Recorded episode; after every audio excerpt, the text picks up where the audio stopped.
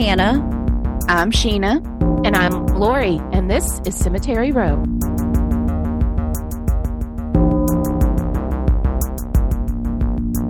Woohoo! It's been so long since I've been with my girls. I know. I know. We all had the plague. Well, two Yes. of us had the Well, plague. no, I had the Right. plague you did. You Yes. did. And, and then, But you did not give it to me, even though my symptoms were so. yes, yes. And then I was got locked mine from God knows where. It's, Well, you've like, been out. You've been out tomcat. Yes. I have though. My my dad listens to this. No, I have yeah. not. Sorry, no. You've been out. You've been a good girl. I've been a You've been a nun. yes. Yeah, sure. The church. The, the church that uh that Hozier sings about. helping the widows and the elderly. Yes. Uh huh. yeah. These widows just have beards. Anyway, um. I'm so sorry, Hannah. I'm telling all your business. Hannah's um, dad did not hear that part. No, not at all. She is a good girl. Absolutely. Hey, y'all. hey. But yes. but then I was in Virginia, and then it was. We have some really cool pics from a cemetery I visited in Virginia called Cool. Elmwood, which cracked me up. Um, and so I do want to mention though a interesting thing me and my mom found as we were like traipsing. It's the Elmwood Cemetery in Norfolk, Virginia. It's a historic cemetery, and you guys, there were so many babies. Oh, yeah, it breaks my heart. Many babies, and some like Yep. four or five from the same family, Yeah. and like on the oldest end, like six years old, and then on the younger, like didn't even give months. There was just like yeah. Oh, I di- hate it. born in Oh, I hate it. 1884, died in 1884. Yeah. So if this teaches you anything, it is vaccinate your fucking kids. Yes, 100%. And please. Also, if you're going to have a newborn in your family and you're of a certain age, like get boosters for like your MMR and your whooping DTaP. cough and your DTaP and all of that. And if you're Yeah, all that good elderly, get your whooping cough um, Yeah. vaccine too. Um, they're coming out. I saw with an RSV vaccination, and I've seen so many of my friends' kids go through RSV, which is Yeah, and it's scary. brutal. But Yeah. vaccinate your babies because a hundred years from now, I do not want our ancestors or our descendants going through a cemetery full of dead babies because it's I know. hella That is the- depressing. That is the one thing because I keep my politics and beliefs to myself on social media. Yeah. Everyone who listens to this podcast knows where I lean. Right. I just because of the horse industry. But you got to be careful on Maine. Yeah, a, a lot of a lot of the horse folks are very conservative, and I just Mhm. choose to not say anything. Um, but the one thing I do get on a soapbox about is vaccines, because when Sawyer was a little one, uh, there was a measles Mm-hmm. outbreak Oh yeah. because Yeah. somebody took their unvaxxed kid to the zoo. And Ugh. Sawyer was too little to have gotten vaccinated. And luckily, we were not, because we had gone to the zoo, just not in the window thank Mhm. goodness. But it's like, and I got so I posted on Facebook, and some horse show lady who I never liked anyway comes on there. well, you know, the reason we don't get the smallpox vaccine is because a bunch of kids died from it. Da da da da da. Oh, And so I It's like- because we eradicated smallpox, you dumb bitch. Exactly. I went to cdc.gov or yeah, cdc.gov, and I pulled that information. I'm like, check your sources, bitch. And Yeah. how did we eradicate smallpox? By vaccinating everybody. Yes. I know. What a concept. So yes, so that is Lori's soapbox moment of the day. Uh, that is one thing you will never change my mind on. Uh, Yeah, vaccines same. do not cause autism. Thank you, Jenny. McCarthy, have- and for- even if they did, what is wrong with having an autistic child? absolutely, I have- I nothing. will die on that Autism. hill. Right. I Same. have autism. My nephew, Peyton, is also on the spectrum. His was a little bit more severe um, than mine was, you know, especially when he was a lot younger. Now he's brilliant and perfect and wonderful. Yeah. Um, but it's not the end of the fucking world. No, No, like, it's not. There are worse things. Like, I don't know, having a dead kid. Exactly. Yeah. And I, I mean, I just, I'm a firm believer in, you know, okay, so you might have to work a little differently with your kid. It, it may not Right. be perfectly easy. I don't think parenting probably is easy from any Hmm. for if you have a No. perfectly quote unquote normal kid, you know, or if you have one that Exactly. does have some special needs. I don't know that any of it is easy, but you know what? You just love your kid through it. God, okay, I'm not a parent. Right. I should Yeah. anyway. Call me crazy. I just think people should love their kids and take care of them. But Absolutely. Regardless of I their know? struggles. Yes. what do I know? Um, But on a happier note, Sheena's got some note. shit. Yes. she gonna pimp herself out. Ooh, I am. a treat. Ow. Bomb chicka hey, bomb. it's supposed to be country. Well, this is our country Yes. music episode. Um, I do have a lot of tours coming up at Elmwood Cemetery in Memphis, Tennessee. So if you want to come take a true crime tour or a Scandals and Scoundrels tour or my Plot Thickens tour, which is about writers and poets and journalists, And I Soul of the City tickets are still on sale too. they are. All of that is happening in October and early November at Elmwood Cemetery. Um, you can find the dates online and I'll post my, like the dates of my specific tours on Cemetery Row Social. Um, but also, yeah, Soul of the City, the big costume event, that is October 13th and 14th. I will be a tour guide at that, so I hope to see you there. Um, we are showing Psycho on October, I think, 20th.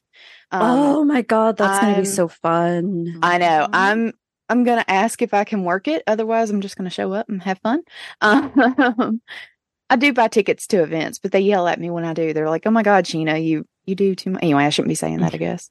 Um, but anyway, but I do buy tickets. Um, and I I ask that you buy tickets because when you buy tickets to Elmwood Cemetery events, that goes directly to maintenance of the cemetery. So um, please, you know, buy your ticket and come have fun with me in the cemetery. And yes, I am still giving tours with Backbeat Tours. I give a walking Memphis ghost tour, I think is what it's called. Um, whatever. It's it's the only ghost tour that Backbeat Tours offers.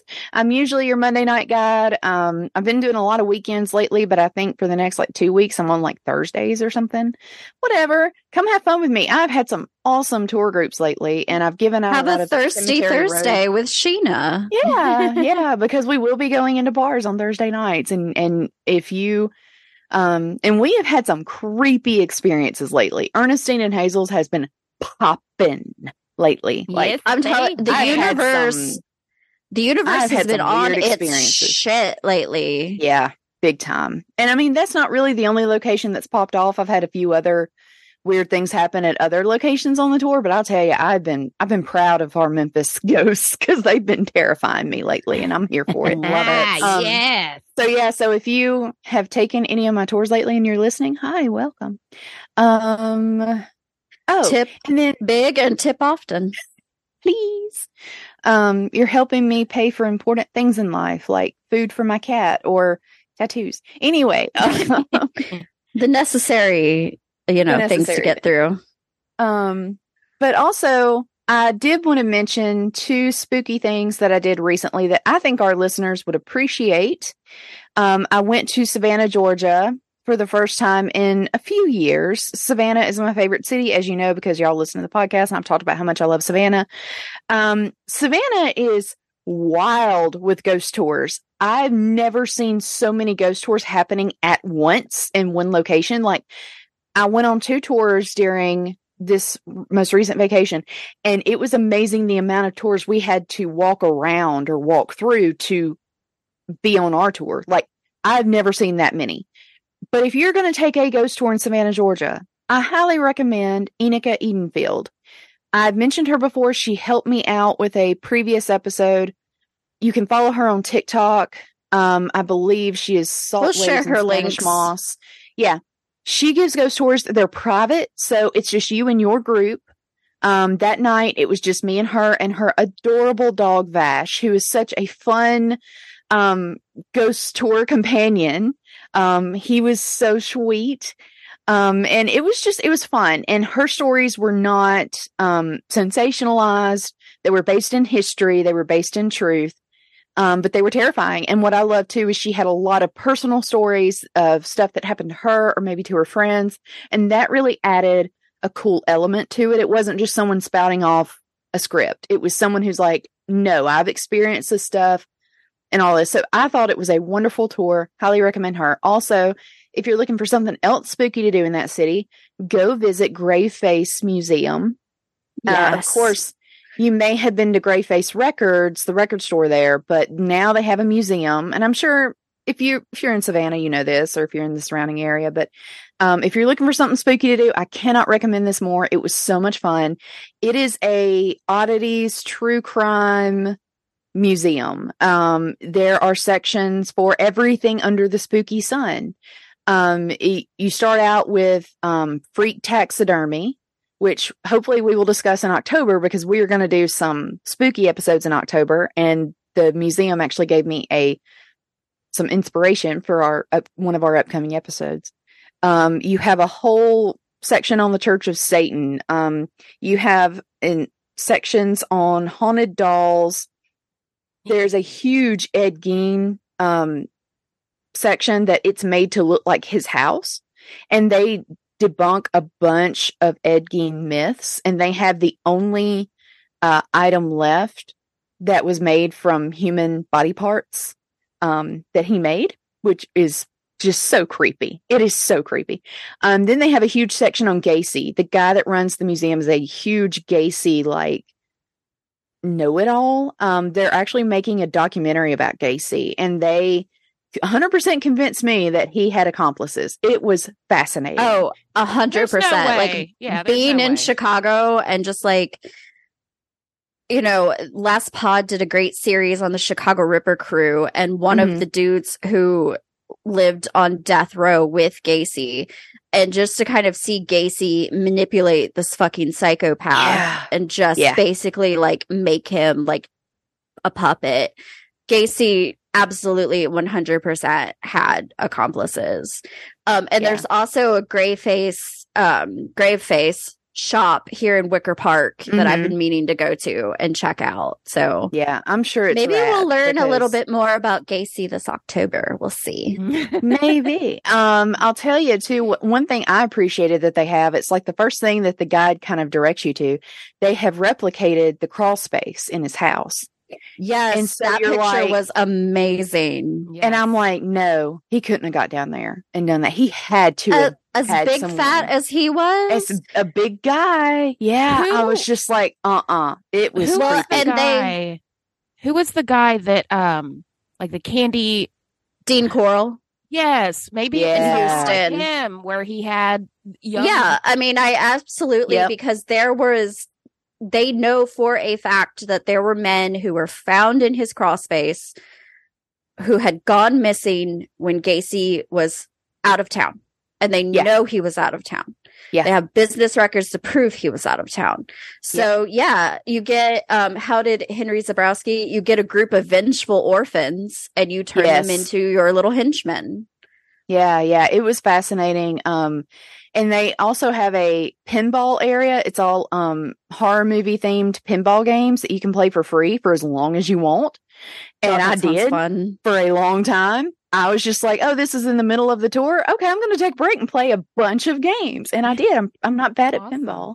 Um, it was fun. So I highly recommend those two things if you are into the spooky side of life, and if you're listening to this, I assume you are. So um, check it out. It's fun. It's oh, and another thing I appreciated was they throughout the museum, throughout the different exhibits, where it was appropriate, they had little stories about spooky people or spooky incidents from Savannah.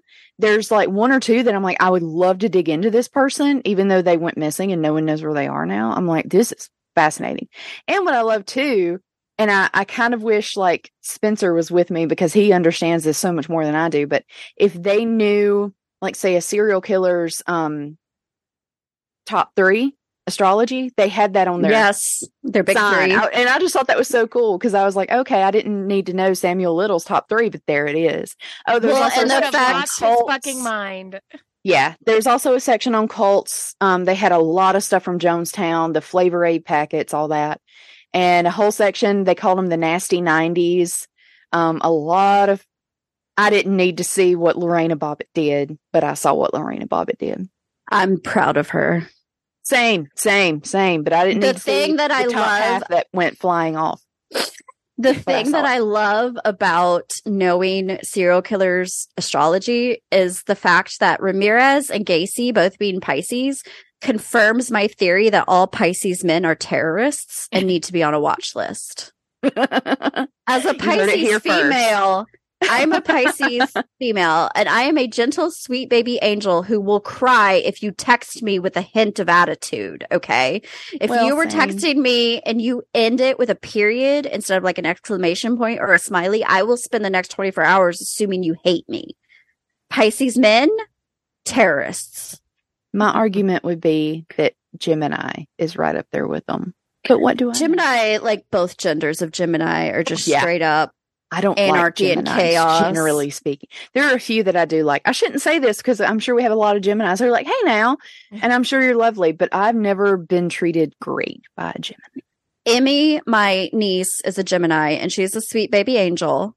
Yes. Um, and my favorite Gemini outside of my niece is the wonderful Sonia, who is in New Jersey, and I love. Um, but she embodies her Gemini chaos in that she will straight up like fuck you up if you cross her, and I love it. Here for it. Um. Okay, so that's all I've got. Y'all got anything else to share? That's it for me. Okay. So are we getting started with country music? Yes, Let's ma'am. do it. Get your hats out. Get you a piece of straw to chew on. get a belt buckle if you've got it. I'm here for it. So am I going first then? Yeah. Since we're going in chronological order. Okay. I'm Yeah. gonna warn y'all right now, this is too long. Um and I am I'm I'm a huge fan of this guy. And As am I. normally when we pick a topic, I always want to find someone who is underrepresented in some way, right? Like a minority, someone who, you know, maybe had to fight to get to where they were. This guy's none of this stuff. I mean, he's he's your typical white male that is still like lauded. But I, I'm sorry, I love him and I just wanted to talk about him. So Ah, you know, whatever. Um, he is my very favorite country artist of all time.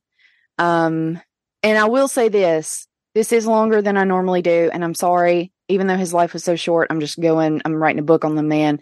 But also, I'm glossing over a lot. So if you want Yeah, he had a lot in a little time. Yeah. Um, and I'll say this is part of why I'm telling you the story. So when I was a baby, my mama sang me songs like "Hey, good looking" and "There's a tear in my beer." Like this was song. These were sung like alongside nursery rhymes. So I just thought Yes. everyone. I just saw everyone's parents sing the "It's a Bitsy Spider" followed by "There's a tear in my beer." I just, you know, I didn't think anything about it.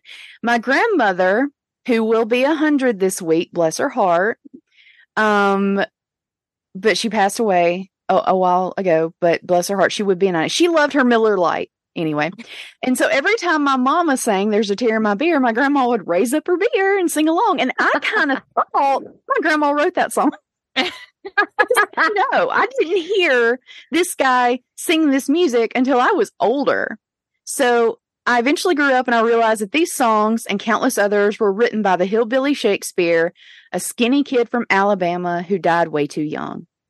So picture it. September 17th, today. Oh shit! Yeah, He would be Wow. 100 today. September your 17th. grandmama. I know. He was born four days before my grandmother in 1923. Hiram Williams, later known as Hank, was born in Mount Olive, Hiram. Alabama. I love the name Biblical Hiram. name. Biblical name. I love that name. um, he was he he did not go by Hank from the get go. He was called Hiram, but I'm going to call him Hank because that's what we know him as. Yeah. Um, and he, this, by the way, Mount Olive, Alabama, it's a small community about an hour south of Montgomery, the home of the fighting folding chairs. Um, Thoughts and chairs. Thoughts and chairs. yes. Um, this makes him a Virgo. He was the third Oh. child of Lily and Lon Williams. The Williams' first child, Ernest, as they all did back then, died shortly after he was born. The second Mm. child, a daughter named Irene, she lived into adulthood, so we don't have to worry Good about her. for She's good. She lives for forever. And yeah, so we're going to call him Hank. Um, Lon, You know what? Was that was his chosen name. So yeah, it was.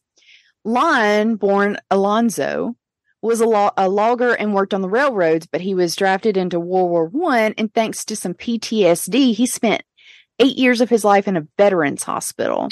So he was not around much for Hank's life, and so Hank and his sister were mostly raised by their mom, Lily. Now, Hank was born with spina bifida. It's a birth Ooh. defect that affects the spinal column. I didn't know that. for- Mhm. I didn't So know that for- either. For his entire life, he suffered chronic back pain, and this was debilitating. I can And imagine. this is going to explain a lot as we Yeah, move uh, forward. I'm already like Self-medicating? mental notes. I'm like, okay, That explains a explains lot. it. It explains it. Yes. Um, so Hank, his mother and sister spent a lot of the Great Depression moving around Alabama to make ends meet. His mom worked her butt off. She worked several jobs often at once. She ran a boarding house out of their home. Um, meanwhile, Hank loved music. He loved to listen to the radio and sing along with his mama at church. And she gave him his first instrument, a harmonica, when he was six. And when he was eight, she bought him a guitar and started paying for lessons. Now, meanwhile, first instrument at six, then at eight, then he starts drinking at the age of 10. Oh no. Oh, Yeah. so it was so it would have been like 1933. Yeah, yeah, I can see it. Um, but anyway, really, I, I'm just saying that to say that the problems that we face later on started early, unfortunately. Yeah, Um, maybe that was due to him having back pain as a child. I don't know. But anyway, the person who really taught unwatched children just get into shit. Yeah, I mean, his mom You was know? working all the time, and sometimes he lived with other family members. But I'm sure they were trying to make ends meet in the Great Depression too. So Exactly. know. Um, but really, Hank got all of his music education from a local musician. In one of these little towns that he lived in with his family, Hank met and befriended a local blues artist, an older black man named Rufus Payne, aka Tee Tot. He was a street performer. And Hank just becomes enamored with Tee Tot and starts following him around everywhere and hanging out with him and learning from him. Um, and Lily eventually started making meals for Tee Tot to pay for Hank's music lessons because he basically learned everything from him. And it wasn't just how to play guitar, but it was showmanship too. Um, and later in his career, Hank would sing, would record My Bucket's Got a Hole in It, which he learned from Tee Tot. And he would always give him credit and say, This is the only music teacher I ever had. Oh, Now, that. eventually, Hank and Tee Tot would lose touch because the family, uh, Williams' family moved around Alabama. Tee Tot did pass away in poverty in 1939, and we will talk Mm. about where he's buried uh, later at the end of the story because Hank's family made sure that he is not forgotten. I will say that. I appreciate that about him. So, in his teens, Hank began his music career. He won some talent shows and performed outside of a local radio station until they put him on the air, which is how you do it. damn Um, right.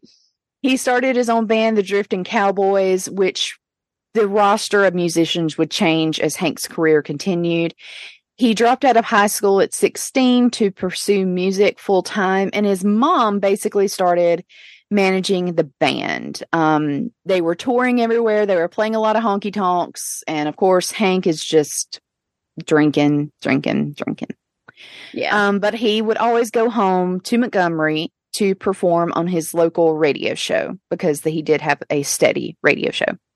Now, I'm going to say this, and this is something we will talk about again later, but when you listen to anything about Hank Williams, they're going to talk about his mama. His mama was a force to be reckoned with. Everything I have read about her is that she was very strong, domineering. Domineering is the favorite word of everyone to use about her. She was I love to tough on it. him. I do and I don't, man. It sounds like she kind of helped. I don't know part of, and and this is something we'll talk about later with one of his one of his wives, but it's sort of the she was tough on him. She kind of made him act right, but I wonder if some of that led to maybe was it abusive? I don't know. Enabling. That is the crazy Yeah. thing with country artists, right? Because Elvis was like mad close to his mama too. Yeah. Yep. Um, but I will share this quote that Hank said about his mother, and I I like this because this sounds like a mama I would want as well. I think he said, mm-hmm. "There ain't nobody in this here world that I'd rather have standing next to me in a beer joint brawl than my ma with a broken bottle in her hand." God, why does that sound like my mother? yes, it sounds like my grandmother, and and and she did get in bar brawls with him Like, I mean, not you know to defend him. Like she, he, had- Right. Yeah, they were they were a, a, a bar brawl duo. They were a tag team duo. I love it. so um, Maybe it's not emotionally healthy, but it, it's no, story. it's not. No, but we're not here for emotion, healthy Oh, yeah. emotions in the story. There will be no emotional health in this episode. No. Um, unfortunately for Hank, um, alcohol affected his career early on. In 1942, he was fired from that radio show he had for drinking. And this Ooh. is really the start of a 10 year roller coaster of incredible successes and incredible failures. And the failures are due to his abuse of alcohol and pain pills. Um, Hank never took good care of his body. He was in bar brawls. I saw one time he fell off a bull at a rodeo, which I'm like, what are you doing riding a bull at a rodeo when you Get have back the pain? bowl. Um, but I think he was in bad pain anyway. They taught like how Yeah. he was always just in constant pain. And they said when he was on tour, he would lay down in the back seat of the car trying to ease the pain some. And they said they often saw him crying. The pain was just so bad. Ugh. Um, Mm. and he was abusing pain pills and alcohol to try to keep the pain at bay. But I mean, that only goes. well, and chronic pain really fucks with your mental. I mean, they said the same about with JFK with some of his more reckless and skirt chasing is because he was in constant pain. So he was Yep. like, fuck it. You know, Yep. let's just do it. Um, one of his heroes, the country music legend Roy Acuff, who deserves his own episode at some point, but I've never found him fascinating. But he basically revolutionized country music, so he's important. Either way, he told Hank at one point, "You have a million dollar voice, son, but a ten cent brain." Kind of breaks my heart a little. Yeah. Anyway, Hank would go on to meet a force to be reckoned with, Audrey Sheppard. She would go on to be his wife. Um, Audrey had as much drive and ambition as Hank did, maybe more than he did. Um, so she was trying to keep him sober and keep him pursuing music. But when they met, um, he was working at a shipyard in Mobile, Alabama. Um, but everything again, going back to what I said about the mom, everyone loves to use the word domineering with Audrey. And I always get the impression, even in doing this story, I feel like I don't know who Hank the man was because everything you read is, well, his mother made him do this, Audrey made him do that. And it feels very like what control did really have? at the same Misogynistic at the same time, too. I know, but I'm also like, would he have had the career he had had if it wasn't for these two pushing him? Hey, try get sober for long enough to have a successful record or whatever. I don't know. They were obviously making money off of him too. I don't know. I don't like that whole negative women talk and and all this because I'm like, Well, and I say this as somebody who requires a babysitter sometimes, especially when I get into my funk or I get into a a bad headspace where I need somebody to go, bitch, get up. We're doing Yeah. stuff. You know, Yeah. and to kind of like prompt me to like keep trying and keep doing things. I know. And I think he needed that, but I don't know. I don't know. And then I worry are they doing that out of concern for his health or are they doing that out of concern for their pocketbooks? I don't know. Right. Uh, maybe a little of both. And I don't want to, I, I don't want to put, I don't want to say bad things about these women when I didn't know them.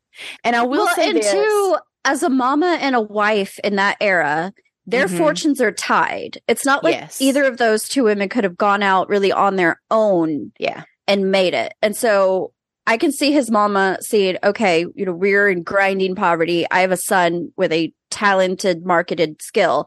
Get your ass out there. We need to eat. Yep. And then as Mhm. his wife, I can see the same thing of food needs to get on this table. Get your ass out there and do it. Yeah. Yeah. Um, and I will say this, um, Audrey and Hank's son, Hank Williams Jr., spoiler alert, um, said in a documentary, and I think this is a very telling statement. Maybe if there's no Audrey, there's no Hank. Yeah. Now, Hank Jr. owes a lot to his mama. We will get to that later. So I think he is very pro Audrey, which that he has every right to be. But anyway, Right. anyway, moving on. Uh, the pair were married at a gas station by a justice of the peace in 1944 because that is a the most romantic place to get married. But their marriage was legally invalid because Ma- Audrey was still married to her first husband. Audrey. Technically, her divorce from her first husband didn't comply with the legally required 60 day reconciliation period, which is some oh, yeah, Alabama. Exactly. I know. Um, but they were somehow considered legally married. I don't know. We're moving on. Audrey c- tried to keep him on the straight and narrow. She became his manager. She played in the band. She wanted to have a huge career and be a big star too. But it's kind of well known she did not have a lot of talent. So, you know, she was trying to share the spotlight and everyone was like, no, Audrey, shut up. Yeah. No. Um, so, but she did get him back on the radio. Um, so he got his radio show back and he started writing a lot more songs and he published his first songbook. And this is when he starts really becoming known as a songwriter. And he's so prolific and wrote so many amazing songs. We'll get to that. Now, at this point, Hank is flirting with the well established Nashville country music scene. Um, he's touring, he's recording, but he hasn't really hit the big time. And when I talk about the established country music scene, man, the country music establishment is just a whole different animal. I don't think any other genre of music has a setup like Yeah. this. And basically, a lot of it revolves around the Grand Ole Opry, which, if you don't know, it was a nationwide radio show. It still is, it's still broadcast. Broadcast live from Nashville every week, and it was the main stage. And if you got on the Opry, you were considered legitimate and you were considered accepted by the country music community. And if you weren't on there, it's kind of like you weren't good enough. And it wasn't just musically, but it was kind of morally too, because Mhm. if you drank too much, oh, you couldn't be on there. Um, or they would yank off your, you know, you wouldn't be allowed on there. Um, which this kind of actually leads to some outlaw country that comes later on. Like Willie Nelson was never really accepted by the establishment for a very long time. And I'm like, that's cool. You don't need it, you know, like, but Yeah. it's hard to get, especially in those days, accepted and played on country music radio unless you were on the Opry. It's very important for an up and coming country star, especially back then, to get on the Opry. Hank did try out for the Opry in 1946 and was rejected, but it wasn't long before he would run that place, basically. Now, Roy Acuff, who I mentioned earlier, and Fred Rose, they were like the kings of country music at the time, and they had Acuff Rose Music, which was a music publishing firm. They knew Hank had potential, so they signed him to a six song deal. Those songs were very successful, so Frank looked for a, or Fred looked for a bigger label for Hank. And he signed with MGM in 1947 and released Move It On Over, which became a big hit. Um, this was one of his original compositions. It's been covered by a lot of people like George Thorogood and the Destroyers. I love their cover version. That's my Um, favorite. I know it's one of my favorites too. Um, and in this six song deal, he also recorded the gospel song "I Saw the Light," which is one I of his love my favorite. huge. I mean, one of the most famous Hank Williams songs is "I Saw the Light," which is And Ole beautiful. I- I love it. Miss's marching band does such a good version of Yeah. it. It is one of Mhm. my favorites. Yeah, it, it wasn't a huge success when it was first released, but now it is so well loved. There's Well, a reason his literally- biopic- there's a reason Go his biopic was named I Saw the Light. Yep. Because for years I thought that was a hymn that he just covered. I And, did like too. I I didn't realize I didn't know he like, wrote it. Yeah, He put all of his church in, in that. he did. He did. It's a classic. It's one of those. I'm not always big on gospel music, but there are some songs that, man, when they come on, I'm like, yes, Jesus, I remember we're going to town. the Satanic Temple and I Saw the Light is on multiple playlists for me. Like As I'm in should it. be. Um, of course, Hank can't always win for losing. Oh, uh, in 1947, he spent time in a sanitarium after a bad, bad bout of drinking. His band left him. Audrey filed, filed for divorce for the first time. Oh, Um, they did reconcile, but their relationship was always rocky. Um, but on the successful side, um, because he had a lot of um, successful singles, he was asked to join the Louisiana Hayride, which was kind of like the Grand Ole Opry's little sister, or its less popular like the minor leagues. kind of like the minor leagues, yeah. Um, big. I mean, it's a national radio show, and and you did a lot of touring and stuff, but it was nowhere near as big as the Grand Ole Opry. Um, but a lot of artists got their start on the Hayride. But then 1949 was a stellar year. He released his cover of the song Lovesick Blues, and this is when everything changes. This is a huge, huge, huge, huge, huge hit for Hank. It stayed number one on the Billboard charts for four months.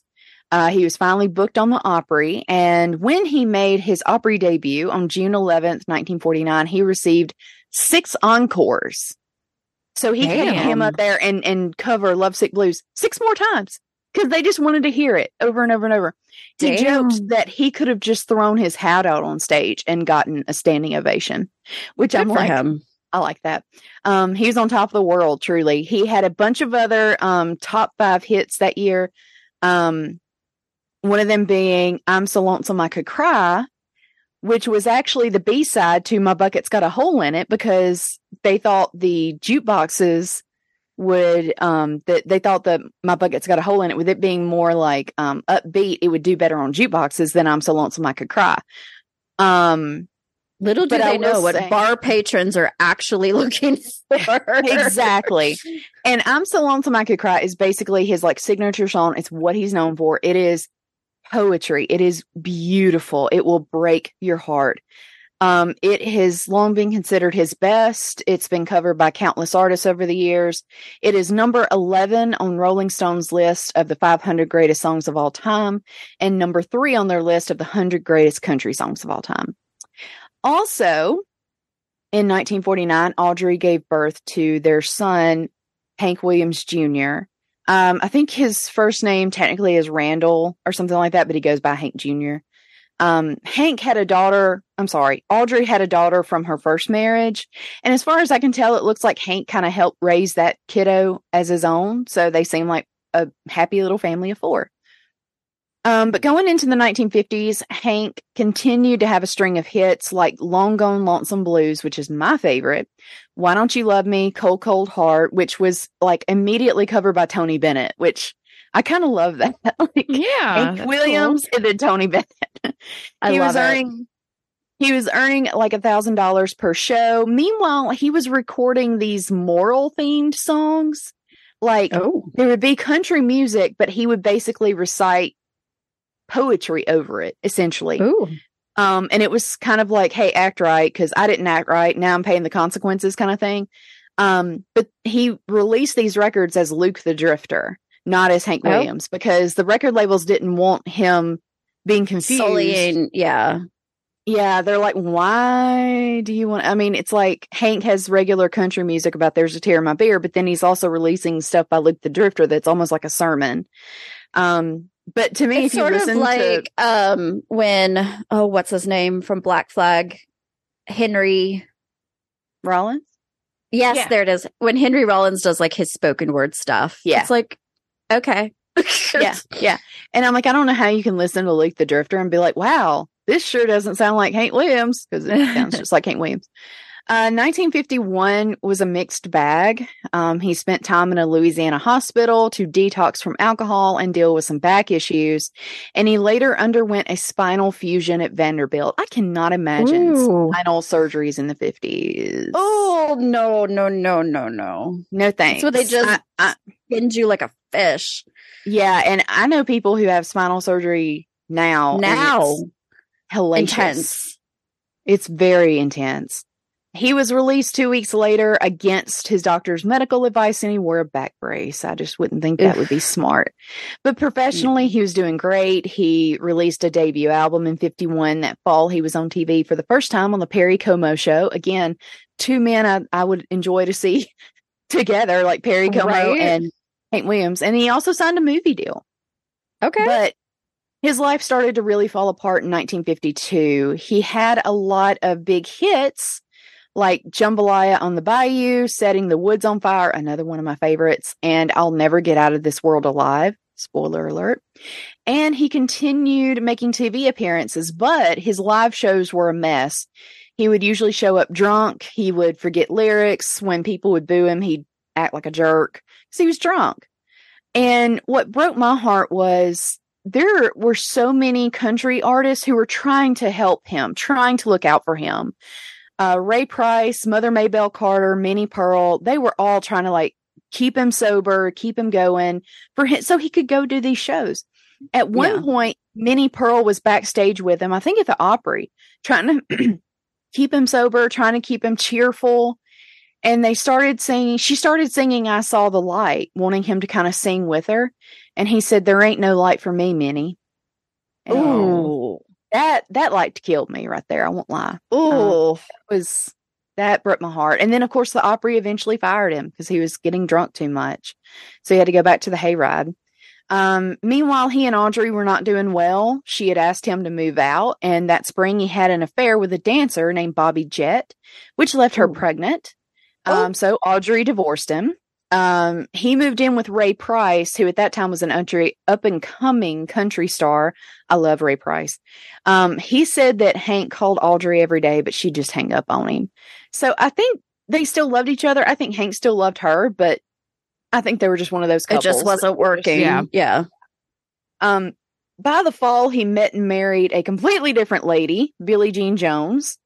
Um, they had a private ceremony, but then they sold tickets to the rehearsal and the public ceremony that also included a concert. So clearly, this is not exactly the um. I don't know. It it just Yeah. seems a little tacky. But True what do I love might be suspect here. Yeah. Oh yeah, oh yeah.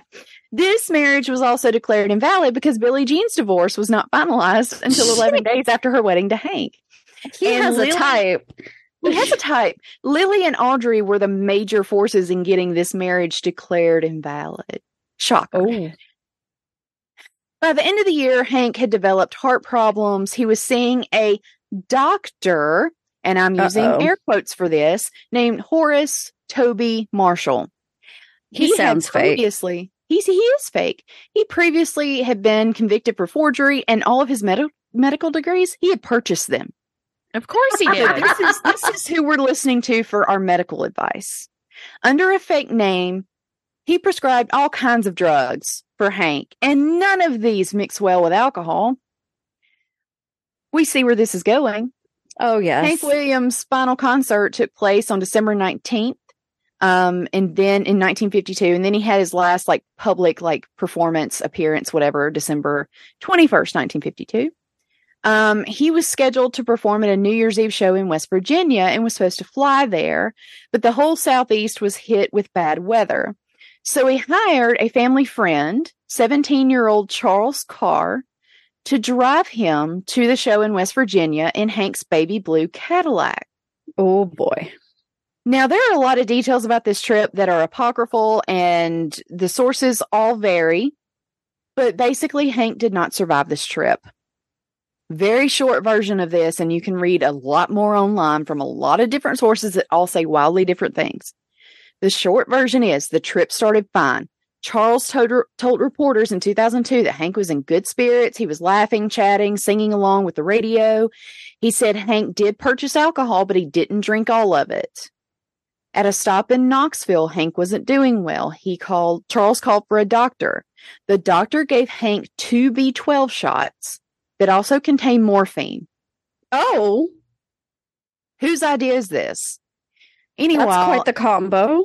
I know. Meanwhile, Hank's doctor, quote unquote, Toby, called Charles and said the New Year's Day New Year's Eve show was canceled and instead drive to Ohio for a New Year's Day show. So Charles is like, great.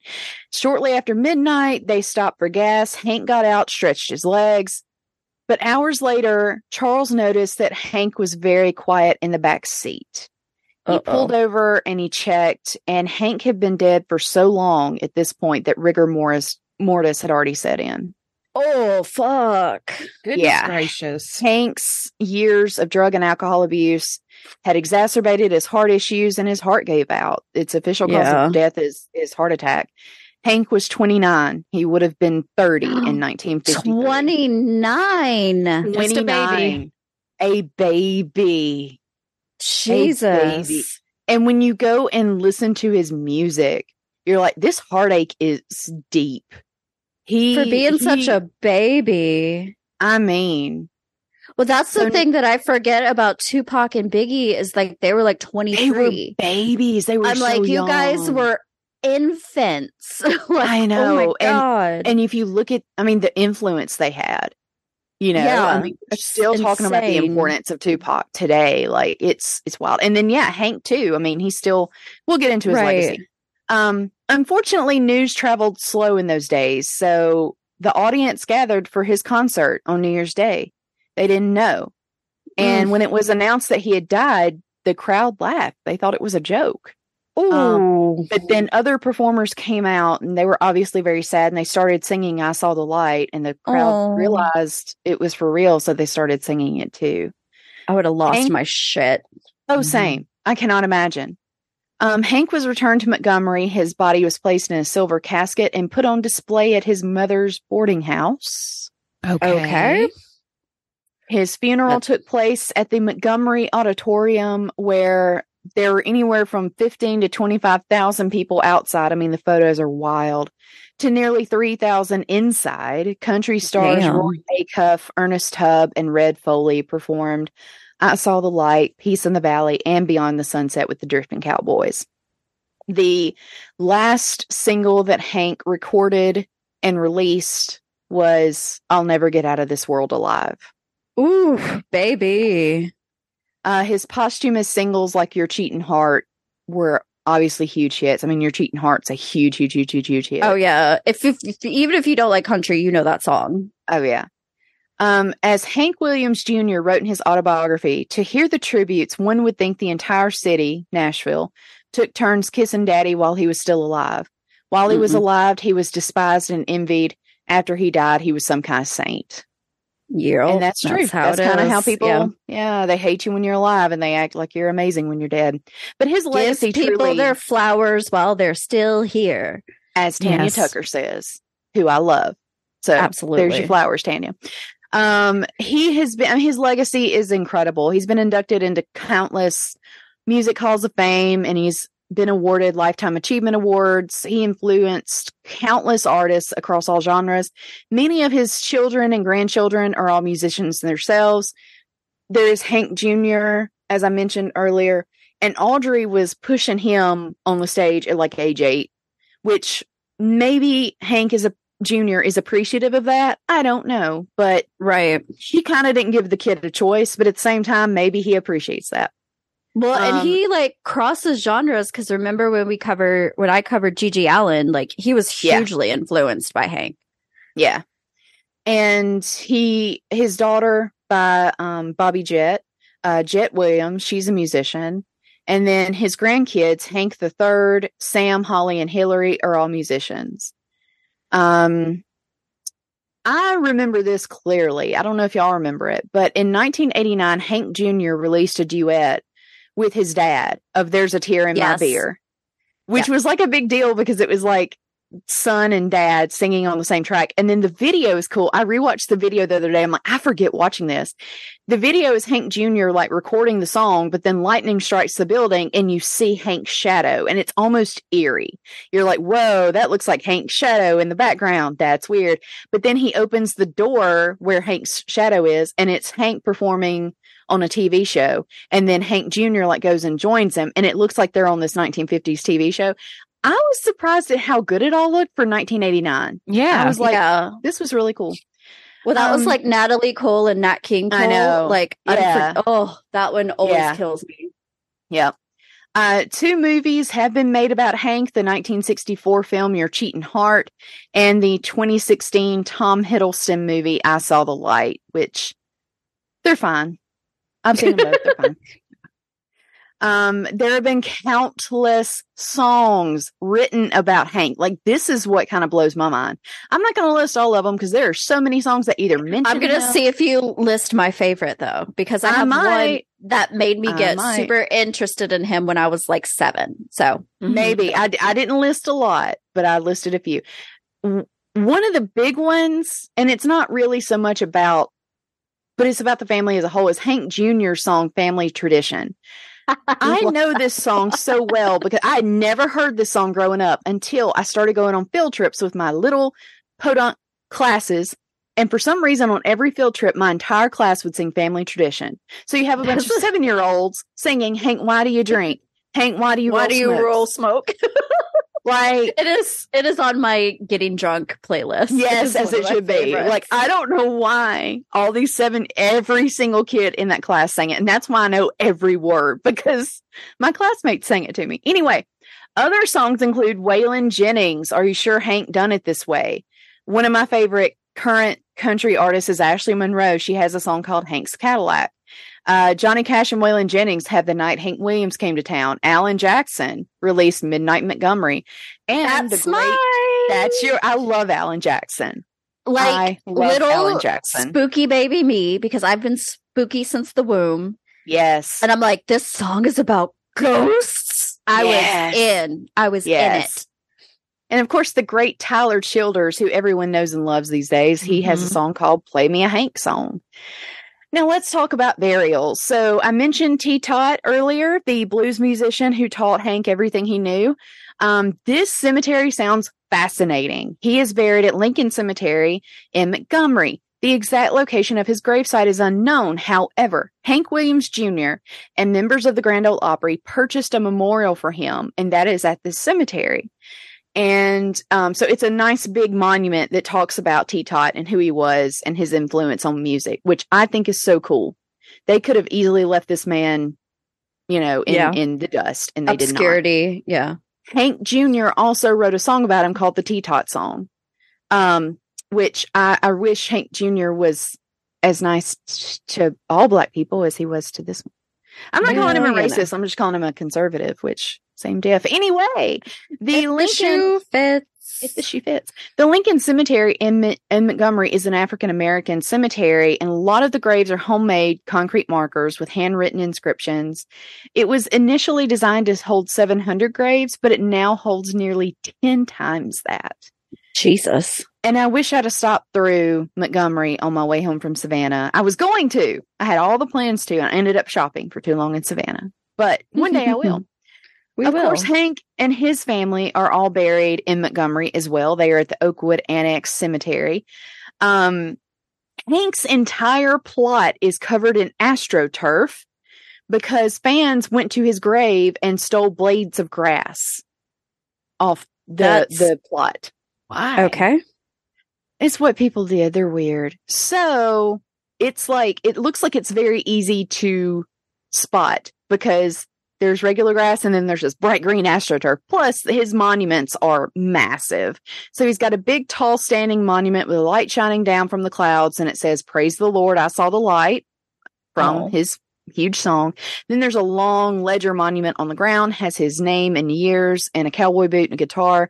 Um, the tall monument also has music notes. There's a cowboy hat made of stone sitting at the base. Um, and the monument also includes a nod to Luke the Drifter and his hits like A Mansion on the Hill, Long Gone Lonesome Blues, Your Cheating Heart. And Audrey's right there, right beside him. Uh, she died in 1975 at the age of 52.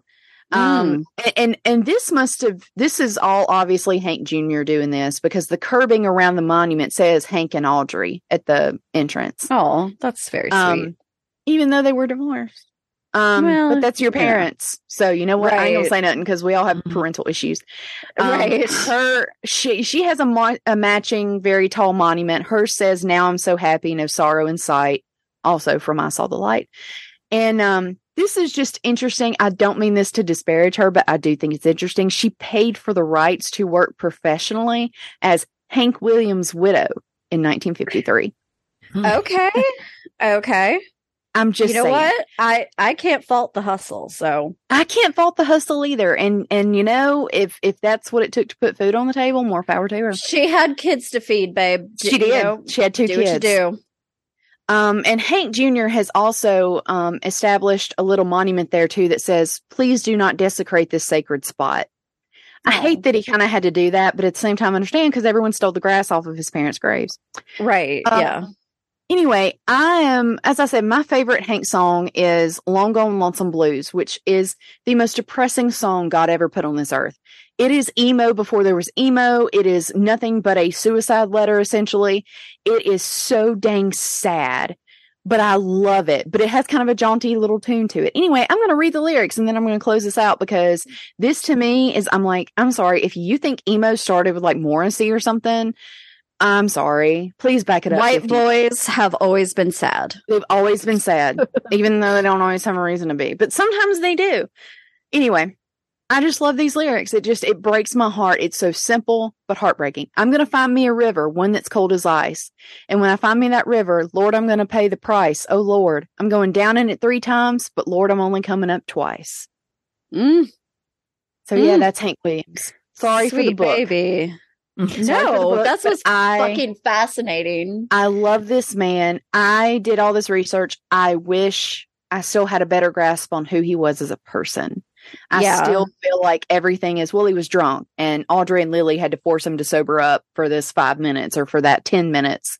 Drunks are never really drunk wish- for no reason. Like, yeah. And, and please, for the love of God, folks, don't self medicate with alcohol or pills. Um, yes, I- yes. I As somebody who lost their brother at 40 fucking years old yeah. to liver and kidney failure because of a very sustained pattern of alcohol abuse. Yeah. Please don't do it do will it, kill kids. you. It will It will. 100% kill you. And At it will leave your ages that are family fucking far too young. devastated. Yeah, it will. I mean, you know, it especially to have somebody like Hank that was so prolific and wrote songs that went right into your heart. And then all of a Mhm. sudden he's gone, you know? And and it's like, you know, with your family, he left behind Yeah. four kids that absolutely adored him. And it it's just please for the love of God, if you know something is wrong and your your first instinct is to pop a pill that you know won't act well with you or to take a drink, please go get some help. I know it's so easy. And it's hard. It is so It hard is. to like so admit like Yeah. this isn't good and I'm I'm not good. Yeah. But it's worth it every single time. Yes, hundred percent. So, um, Lori, Yes. I think you're next, and you were talking about probably my favorite female country artist. I just realized Unless you all of changed these it. are going to be like gut Unless punching you and changed it. depressing. Did you I did change? not. I did Okay, not. okay, okay. 'Cause I just realized like all of our stories. Oh, you guys, we just told you guys not to drink, but you're gonna want to drink after that. yeah. I mean, I thought about that too. I was like, we all picked country artists who died incredibly young, and tragically. tragically Yes. young. Yes. all right, So, Luhu, take it over. my introduction to Patsy Cline came in two different ways. Um, so yeah, when I was a kid, like probably fourth grade, my mom uh introduced me to Coal Miner's Daughter, the Oh yeah, biopic about Miss Loretta Lynn. And rest in peace. Yes, yes. Yes. So initially Love I was like, absolutely, I'm doing Loretta Lynn. hmm But since she's passed so recently, I was like, yeah, let's let's hold off on her. I don't feel like, you know, there's a lot of information about her and um like where her final resting place. You know there's going to be monuments. So Oh, I yeah. feel Yeah. like her story can come later. Yeah. Uh but yes, so I saw the movie Coal Miner's Daughter, became obsessed, read the book Mhm. Coal Miner's Daughter, which a fourth grader should not be reading because there's a lot of adult themes Yeah, and uh portray uh sorry y'all i'm a little out of it this morning portrayed her in my fourth grade book report uh on coal miner's daughter which um again don't really think it was appropriate for a uh fourth grader to be reading that it was the nineties. Yeah. but I could see baby Lori making the perfect Loretta Lynn. yes You know, so I just don't think know I bet you were. If you have pictures from that, we should show them on the I don't. socials. i don't i wish i did Oh darn! um but yeah it was the book report where you had to do an autobiography or biography and then dress up as the person i don't know if they do that anymore um but yeah so I hope that's they do. that's what i did that was fun. uh so yeah that's how i kind of learned a little bit about patsy and then uh the first rated r movie i went to see with my mother was the ben affleck horror film phantoms which prominently features I Fall to Pieces by Patsy Huh. Cline. Yeah. So learned about her from that. Patsy Cline was the OG country pop crossover artist. In fact, if her life had not been cut short, I believe that her record history would rival that of Taylor Swift. Oh yeah. But For yeah, sure. I, I digress. So Patry, ugh, y'all, I'm, You're doing I'm- good, Luhu. I'm struggling today. You're It's doing okay. great, sweetie. Yeah. We love you, Luhu. Patsy was born Virginia Patterson Hensley in Winchester, Virginia on September 8th, 1932, making her a fellow Virgo. Oh, Damn. They changed it, so I don't know. interesting. Yeah. Her father, Samuel Hensley, was just was 25 years older than her mother, Hilda, who was just 16 when Patsy was born. Oh, Incidentally, the couple married just 6 days before her birth. Oh, goodness. interesting. And her Yes. dad was off to the side with a shotgun. yeah, yeah. So Patsy would later be joined by younger siblings, John and Sylvia May. The family struggled financially. They moved around a lot, so Samuel could find work as a blacksmith. In fact, the family moved 19 times in 16 years. Woo. Jesus. That's a lot. Sorry, had to take a had to take a drink there.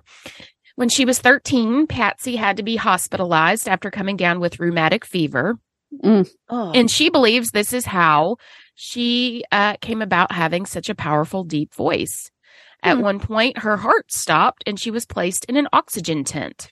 what?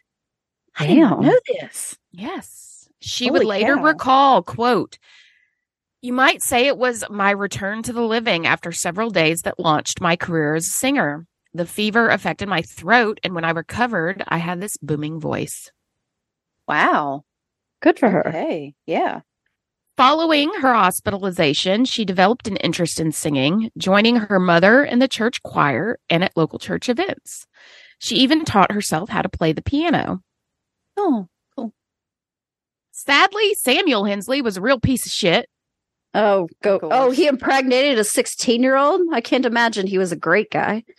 Patsy would later confess to best friend Loretta Lynn that he had sexually abused her. And I'm Oh, sure she wasn't too him. saddened to see him go when he abandoned the family in 1947. I Fuck hate man. this dude. I hate man. Yes. That one Oh. especially. Yeah. Yeah, that one. I hope he is rotting. Yes. I'm sure he is. Hope so. Hilda moved the children back to Winchester, where Patsy was forced to drop out of high school to get a job at a local poultry factory to help Ugh. support her mom and younger siblings. Ugh. Yeah. When she was 15, she auditioned for the Grand Ole Opry, but was deemed too young to join.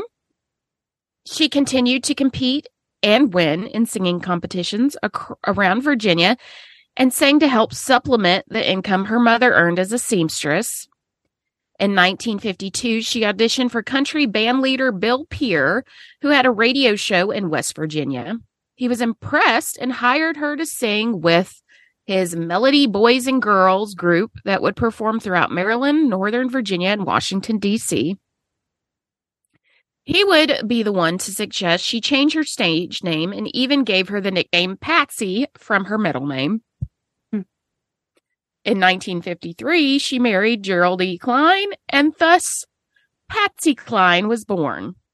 Oh. Love it. In September 1954, she signed her first contract with Four Stars Records and nine months later recorded her first set of songs.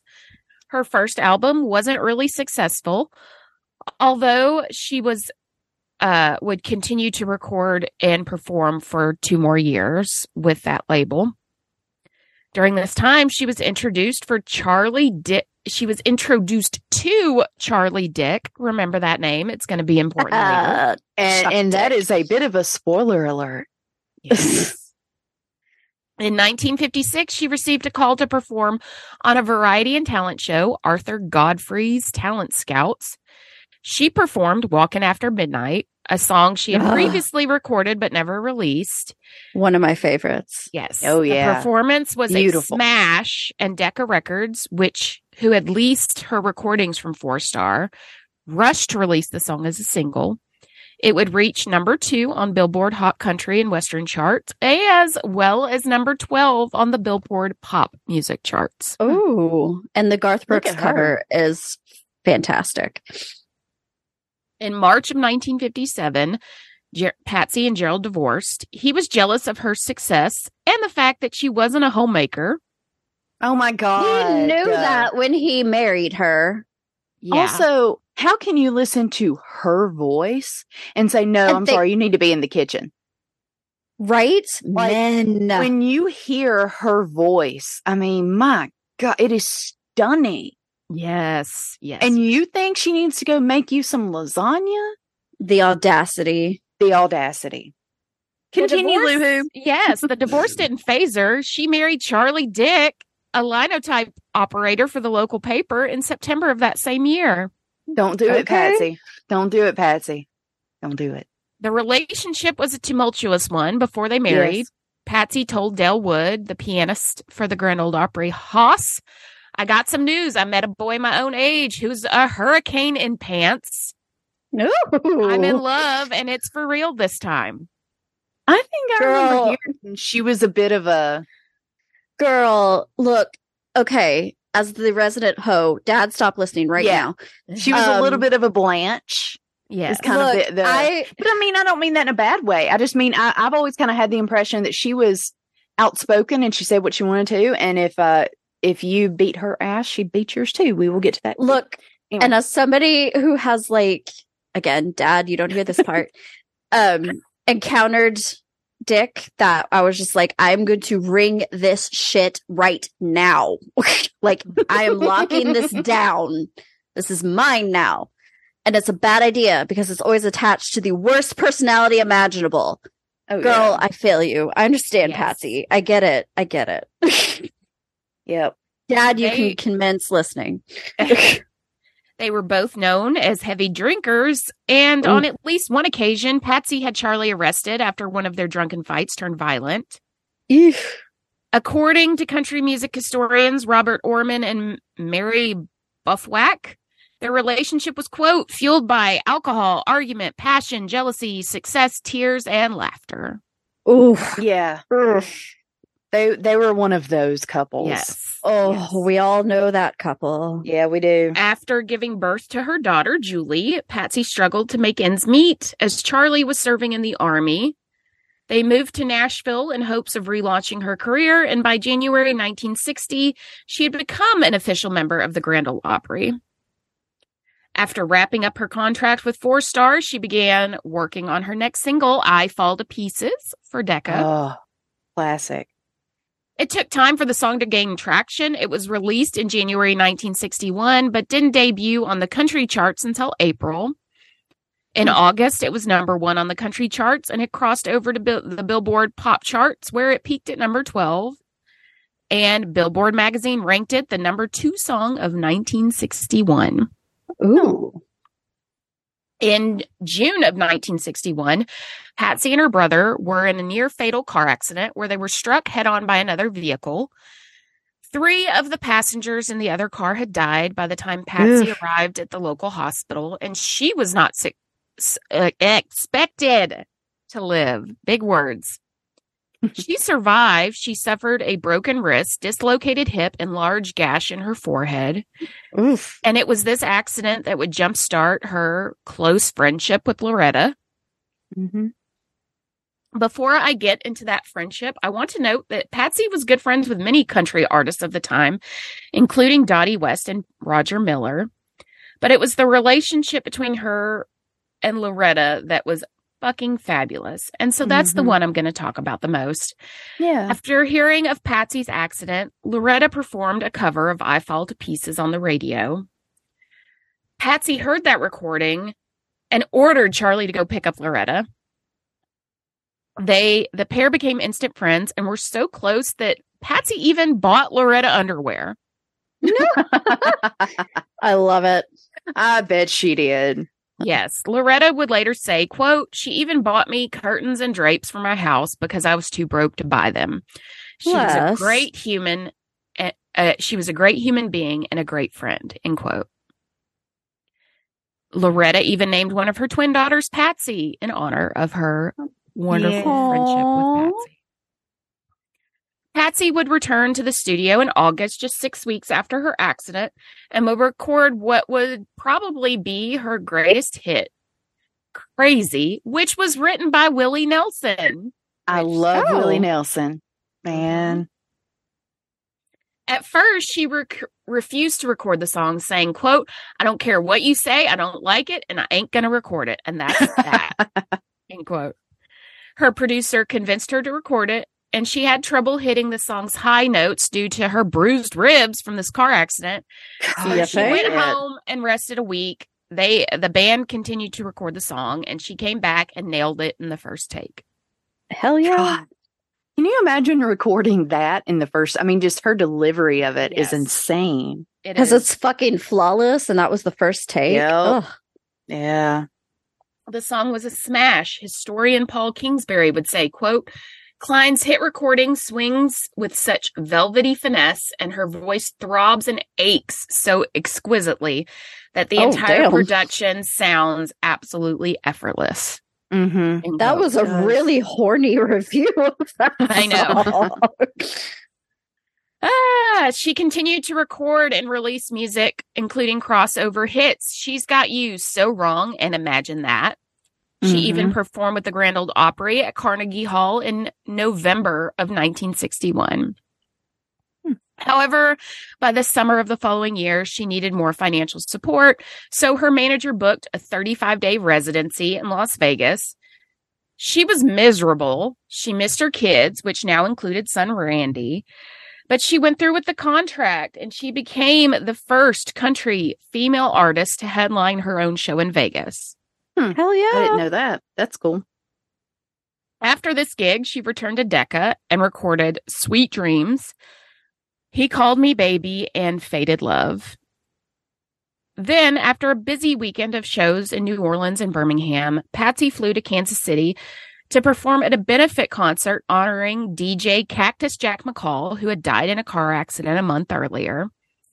She performed along her good friend Dottie West, who would say, quote, I will never forget that gorgeous white chiffon dress she wore. She was just beautiful. The audience just screamed and yelled when she did Bill Bailey. She sang the fire out of it. End Aw. quote. And I do have a pet picture of her in this dress that we will include in our social posts. Cool. She planned to fly home with her manager, Randy Hughes, the following day, but the weather conditions prohibited them from taking off. Dottie invited her to tag along with her. She and her husband were going to make the 16 hour drive home, but Patsy refused. Quote, Don't worry about me, Hoss. When it's my time to go, it's my time to go. Oh Ooh. no. Jesus. Yeah. Oh no. Spoiler alert. The next day, They they, have fin- got to stop doing these like cryptic song titles and quotes and shit. Like, knock it off. Well, and like there was a lot of uh there was a lot of worry or not worry. She seemed to know that she wasn't going to live long because she um like said like I I we've already come this far. What what can I do to surpass w- Mm. my Right. success? And about how old is she by at this point? 30, isn't she? yeah, we'll get yeah. Oh, okay. She was 30. She was a baby. Oh, Yes. Which Fuck. she looks a lot older than that in pictures too. Like she Yeah. lived rough. everyone from that era just looks like 50 when they're 20. It's bizarre. the next day they were finally cleared for takeoff. Who Hughes, who was also the pilot, and Patsy were joined by fellow performers Hawshaw Hawkins, Hawkshaw Hawkins, and Cowboy Copas. They took off from the Kansas City Municipal Airport around 2 p.m. on March 5th, landed in Dyersburg, Tennessee to refuel. Hawkins was told weather conditions weren't great for flying, but he ignored the warnings, saying, or rather, Hughes, not Hawkins, excuse me, sorry, didn't mean to say that. Uh, conditions aren't great to fly. You might want to want to hang out here, buddy. But he said, "quote I've already come this far. We'll be back in Nashville before you know it." Quote, end quote. Oh, Oh. boy. Last words. Ye- always. At 6:07 p.m., the plane left Dyersburg. Not long after takeoff, Hughes became lost and the plane crashed headfirst into the ground. Oof. The crash site, 90 miles from Nashville in Camden, Tennessee, was not found until the next day. All aboard were killed on impact, and Patsy's watch recorded the time of death, 6:20 p.m. Oof. She was 30 years old. Ugh. That watch Babies. is on display at the Patsy Yes. Cline Museum in Nashville. is. Yes. It broke Ugh. my heart when I saw it. Among the God, but- item Oh, go ahead. Do you remember like being a depressed, traumatized 20 something and thinking you're not going to make it past 30? Like, I mean, because I remember like got into my 30s and I'm like, I have no fucking plan because I did not plan to live to be 30. So I guess I got to figure this out. Yes. Uh, among the items recovered from the crash site were Patsy's rich watch, wrist watch, Confederate flag cigarette lighter, Oh boy. studded belt, and three pairs of gold lame slippers. Oh. According to her wishes, she was returned to her hometown of Winchester, Virginia, where thousands gathered to watch her gold casket be lowered into the ground at Shenandoah Memorial Park. Her monument reads Virginia H. Dick, Patsy Cline, death cannot kill what never dies. Love. Aw. Charlie passed- Shenandoah is where one of the Boston Bombers is buried. Hmm. There you okay, then. Why? Yeah. I don't. I think because they were the only ones that would take him. Yeah. Oh. Charlie passed away in 2015 and was buried next to her. In 1973, Patsy like became him. the first solo female singer to be inducted into the Country Music Hall of Fame. In 1980, she was played by Beverly D'Angelo in the Loretta Lynn biopic Coal Miner's Daughter, superior to Jessica Lange's 1985 Sweet Dreams, because Beverly D'Angelo actually sang the fucking songs. This is a I was gonna Beverly say, too. D'Angelo fan podcast. But I do she- love Jessica Lange. Jessica Lange is I- I I do too. I do I'll too. fight for just- her. She Yeah, just was, But yeah, she didn't sing. I would let Beverly D'Angelo step on me yes. and love I it would every let Jessica minute. Lange step on me. They but I both will can say step this. on me. what what I don't love about Sweet Dreams or whatever the is that Yeah, the Jessica yeah, movie? Mhm. It really highlights what a terrible person Charlie Dick was. Yeah. Um, which to be fair, I mean, she fought him back. I mean, you know, they Mm-hmm. this was very much a two way street. they were But tumultuous. Oh, very. But one thing I hate about that movie, and there's no way to know this, so I wish they hadn't included it, that at the end, in the plane crash, as they're going down, she screams for him. Yeah. right. We don't yeah. we don't know You what don't her know that. last word No. was. And and it bothers me that like I just I I would not think a mother would scream out her husband's No, name. it I should be she- hollering for her babies or her mom. I would Her think so, mo- her- too. Uh, her, Her mama, mama- honestly, her, her mama, mama. something. Yeah. 'Cause her Because I just did have the kids for a while. Like they, Yeah. Mama was very, and Patsy were very, very close. yeah, they were. and yeah. that yeah um and i will say so just kind of a side story here because of course i've read uh, both coal miner's daughter and still woman enough which was uh, loretta's Mm. later book and so when coal miner's daughter was filmed you know she worked very very closely with sissy spacek so she could nail this, Mhm. this character and that is why sissy spacek was nominated and I believe won the Oscar. I'm I not think sure if so. she won, but she she was nominated. Uh, Hannah, look it up for us while I'm running my I'm giving it a quick. Quick Goog. goog.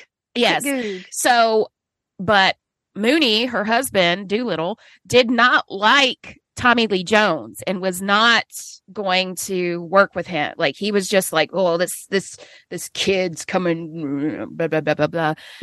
well, then Tommy Lee Jones, like the first week of filming, got drunk and got arrested for like joyriding in the jeep, and so Doolittle Lynn was like, "This guy's all right, man. I like him. I like him." And Sounds like too little. Yes.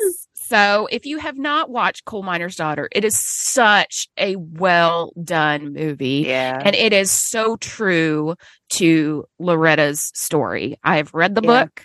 I've seen. Yes, interviews. she did win the Oscar for Yes. Best Actress. So Sissy Spacek, she did. yes, I, I, I, I was pretty sure she did because yeah. Loretta talks about it. Like, think about what would have happened if you had let Tommy Lee Jones learn a little more about you, and the fact that Tommy Yeah. Lee Jones pulled it off so well, not being able to Yeah. really get to know Doolittle was just fascinating.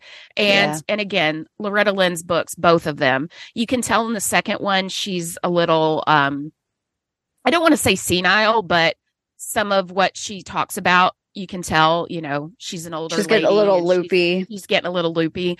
Uh, but they're just so such fascinating books, and for and the way she talks about Patsy in everything, just so traumatic. Because I, I'm not sure if this is how it happened, but like in the in the movie and in um, she so Loretta got pregnant later in life after she had already raised kids with her twins and Patsy comes over and it's like, "Oh, you know, we're going to go shopping. I'm going to get you all these clothes, but I got to fly to Kansas City for this gig.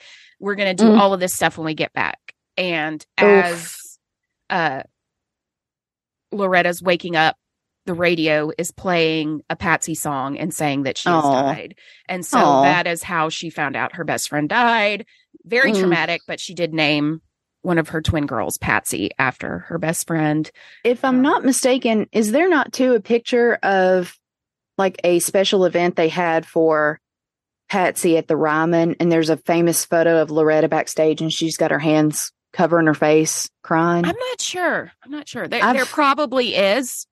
I've Uh, seen, I just know I've seen a picture and they say that that's what it is, that it's Loretta backstage at like a, some kind of like memorial show for Patsy at the Ryman, at the Opry, would have been the Opry at the time. And she's backstage crying. Yeah. I don't know. I could be wrong. Um, there have been several documentaries about Patsy, including 1989's The Real Patsy Cline and 1994's Remembering Patsy. Her daughter, Julie, has been super, super involved in maintaining her mother's legacy, which, yes. Um, she served as co producer on 2019's Lifetime film Patsy and Loretta, which detailed the friendship between the singers. Um, a memorial was erected at the crash site in Camden, Tennessee. And in 1987, a bell tower was built near the gravesite, which Loretta helped pay for. Aw. Additionally, her childhood home was added to the National Register of Historic Places in 2005, and it opened for tours in 2011. And as uh, Sheena mentioned, in 2017, the Patsy Cline Museum opened in Nashville and features stage costumes, scrapbooks, Mhm. the watch she was wearing when she died, and even the soda fountain machine that she operated as a teenager. Yeah, Love it's a really good museum. Yeah, Our- Mhm. it's it's above the Johnny Cash Museum. Yeah, there's like a Both of them are right good. there. Yeah. Yeah. Um, so yes, that is the the story of Patsy Cline. There's so much more that I did not include because I was Oh, getting yeah. overwhelmed. Uh, and yeah, just me too. the lines between fiction and reality were blurring because of how obsessed I was with Coal Miner's Daughter, the movie. But I, I feel like remembering the book, it is very true to to form. And that was again, that was how I was introduced uh to Patsy Yeah. Cline. And then of course, like I said, the 1998 I think it was 98. I don't remember. Movie Phantoms. Start, it's it was my introduction to Ben Affleck. And then also I Fall to Pieces is again featured prominently. It's based on a Dean Koontz novel. Um Mm. and I really like the movie, so check it out. Yeah, Hell yeah. I don't know that I've ever seen it. I'll have to go look it up. Yeah, it's I know. I don't know that I've heard of it. Yes, it's got Liev Schreiber, Rose Oh, I McGowan. love him. Oh, okay. so we got all the 90s hotties in there. Yeah, Yeah. so it's basically so this doctor is going to this town up in the mountains with her sister who's troubled, and they get to town and everyone's disappeared. It's like Ooh. Roanoke, not Roanoke. Yeah, Roanoke. yeah, There we. Roanoke. Um, yeah, and uh, Liev Schreiber and uh, Ben Affleck play like sheriff's deputies that are coming to investigate, and it's it's a creature like some type of ancient being that has done something to this town, and it's really spooky and creepy. cool. Ooh. Liv can arrest me anytime. And I think it's got Peter O'Toole. I think he's plays the old Oh, cool. journalist in it. But yes, very, very, Cool. I enjoyed it. And again, Patsy Cline, that's like the prominent song featured throughout the, the movie as I fall to pieces. So Cool. Love it. yes.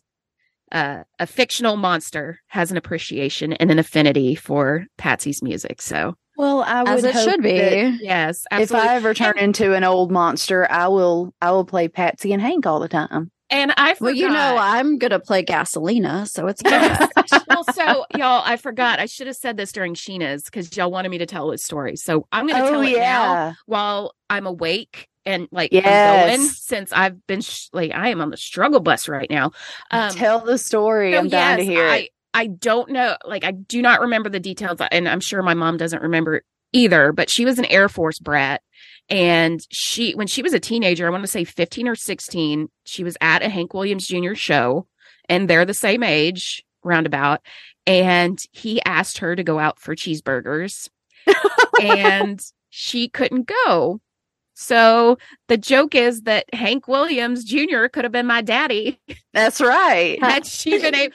Now I love That's my daddy. and I'm so glad that she could not go out. I was gonna say. with Hank I'm Williams. glad that the only good Terry is your daddy. Yeah. Which happy absolutely. birthday, by the way, to every one of you. All of y'all have birthdays. Yeah. All Like, together. It was your dad's birthday the other day, and then Facebook is like, "Oh, it's Sandy's birthday too." I'm like, "Hey, Sandy, happy birthday!" Yes. And it's about to be Lou Who's. yes. so- and, and my nephew is is so his. is That's right. Mine's Tuesday. Yep. Uh, Dean. I was about to, Sawyer is the 28th. So. oh yeah. man, yeah. Everybody born in September in y'all's family. Yeah. You know, Virgos. New Year's. All New Year's Virgos. is a, is a is a busy time. for Apparently, it is. Just a rock Happy and birthday rolling to- time. to all of all of that clan. Y'all are some good people. Yeah, I'm so boring. I'm getting a drafting uh, chair since I have a standing desk now, and sometimes I want to sit down, but I don't want to lower my standing desk. So I'm like, that's what you can get me for my birthday, Adam. Get me a drafting desk. There My you go. Parents got me a push mower. Oh my god, that's adorable. I love That's how it. you know you're in your 30s. Yeah, it's Yep. like, do you just want us to give you this push mower because uh, we don't want to just keep loaning you one to to do your cutting in at your house? And so yeah, I'm like, okay, you can just give me the push mower then. Yeah. Sure. All right, Hannah, I know nothing about what you have planned. So, because I've been to this guy's grave, but I, Oh. I don't know a whole lot more than that. Oh, I do have an inappropriate joke from my mother. oh, Do it. love it. We'll get it to when we get to. Yes, I, I Okay. missed I missed the first five minutes of our conversation this morning, so I don't. I missed the conversation talking about Hannah's story today. So, Okay. So I wish I was as like together and organized as the girls, but the raccoons got into some LSD and my brain has just been like, so I'm doing my best. We're doing our best. Yeah, we Um, are. So believe it or not, when I was a wee bit, uh, my parents were super into like the country music of like the late eighties, that oeuvre, um, which is called neo traditional country. Um, I want to talk a little bit about that before I get into our subject because I think it's interesting. Um, so neo traditional country is emphasizes more of the instrumentals and more of that kind of traditional country style, very twangy, uh, very bluegrass, rockabilly, the western, and not like the nowadays where they can't decide if they're a rock star or a country star or a pop star. It's like, please fucking just pick one. Um, so some of the big names of that oeuvre were Reba, Alan Jackson, Patty Loveless, George Strait, Randy Travis. Um, George Strait is really credited in 1981 with kind of like vanguarding uh, the whole um, scene, and it- it's you know uh, my personal favorite. Garth Brooks is included in that oeuvre as well. Um, Ricky Skaggs, who my grandmother loved for some reason, it was very cute. Um, and so it borrows really heavily from you know Hank Williams and some of those folks. It also borrows really heavily from Merle and George Jones and Conway Twitty. Um, so it really, but it has that definite, just kind of a very twangy, very, um, you know, very mellow sound that I do like, and it's really good when you just want to chill the fuck out. So one of the artists that we were big fans of in the Nanner household as when I was a child was Keith Whitley. Um, he was born Jackie Keith Whitley on July 1st, 1954. I believe that makes him uh, Cancer or Gemini. Say the birth date again. July 1st. I think that's Cancer. I think so. You can correct us in the comments. It's fine. Um, he was born in Ashland, Kentucky, but primarily raised in Sandy Hook, Kentucky. When I initially saw Sandy Hook, I was like, wait, what? And apparently a lot of places in that area have the name Sandy Hook, including Connecticut. Um, so he started there. He was born to Faye and Elmer. Oh, Uh, Faye was the editor of the Elliott County News, and Elmer was an electrician. Um, he also had two brothers, Randy and Dwight, and a sister named Mary. Um, when he was a teenager, they would pass the time drinking bootleg bourbon and racing their cars down the mountains, which is how NASCAR got started. So yes, this it is. entirely appropriate. And it's also very Kentucky. So I just, I have nothing to add to that. Um, it, Whitley was once a, in a car whose driver attempted to round a curve at 120 miles per hour. The inevitable happened. Um, his friend did unfortunately pass away and Whitley did break his neck. Um, but he did not, yeah, he wasn't, you know, paralyzed or anything. How? Um, and in, and in, I have no idea. God looks after drunks and fools. That's true, how. true facts. true facts. Um, in another incident, he drove his car off a 120 foot cliff into a frozen river and only broke his collarbone. However, his brother Randy and his father Elmer did die in October 1983 from a motorcycle accident. So he's he's had some some some stuff some stuff has happened in his childhood that perhaps maybe had some some drinking involved. It's almost like there's a theme to this episode. Um he was It like I said known music.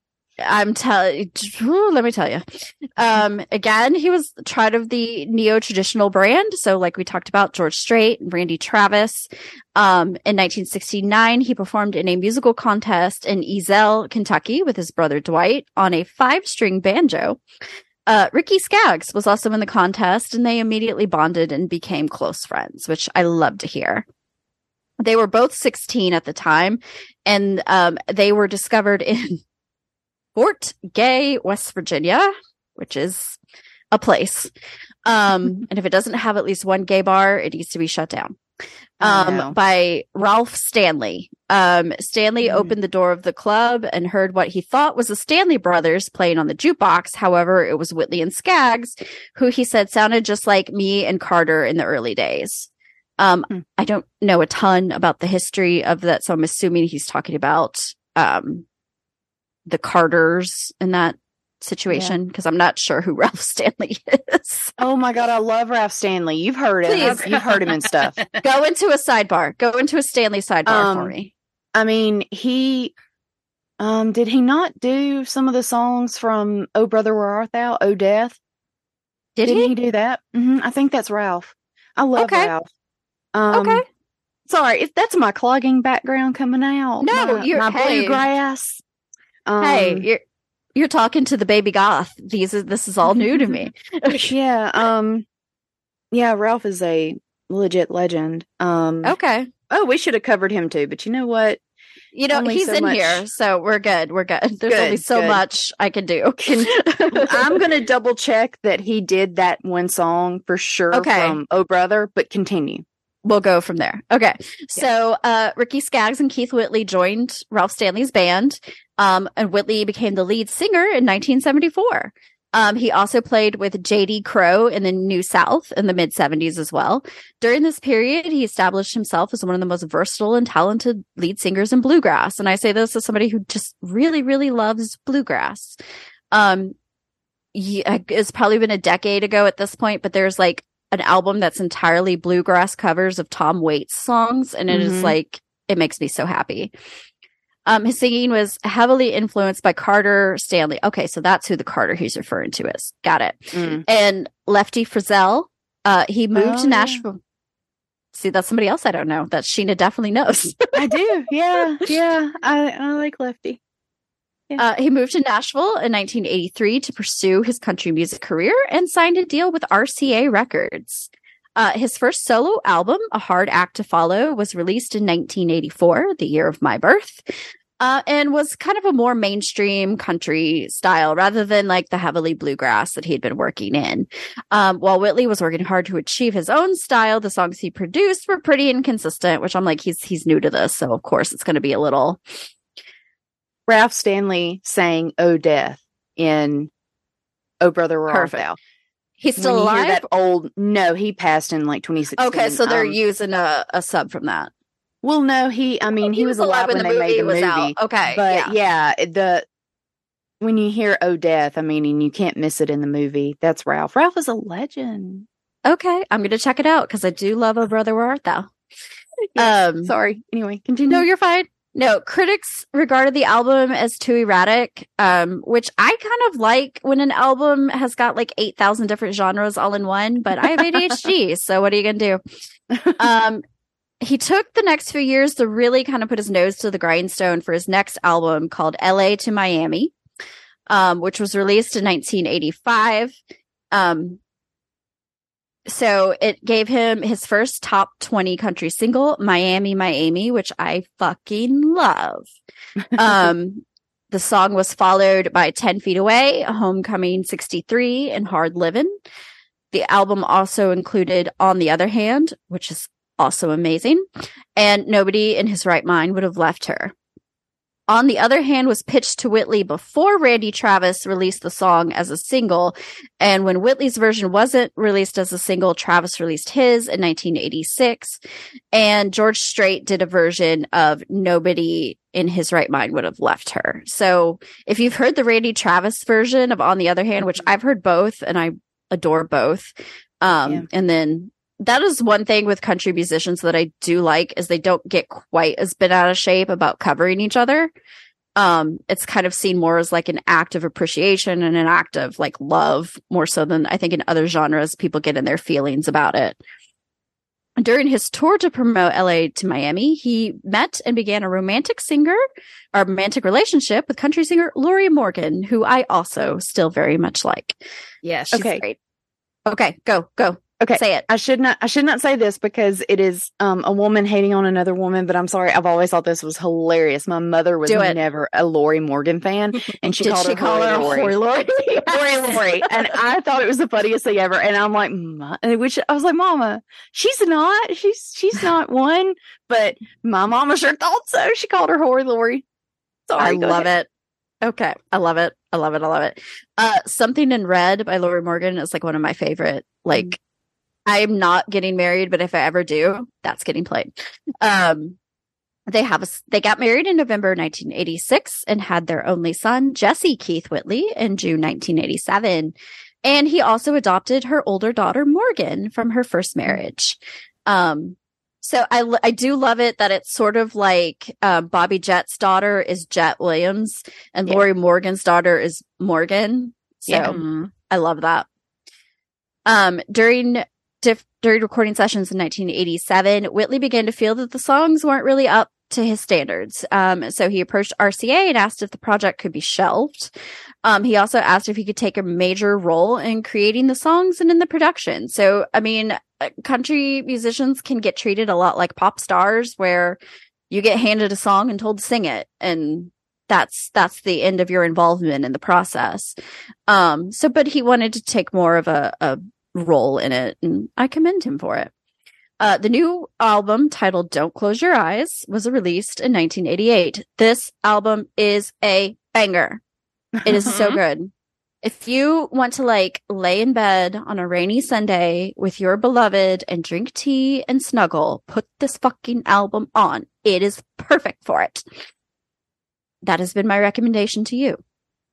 Um, the album sold extremely well. It contained one of the many songs that Willie had a hand in writing in his years, um, including It's All Coming Back to Me Now, I don't know if that's the Celine Dion one, but it's got to be. one can Gotta be. dream.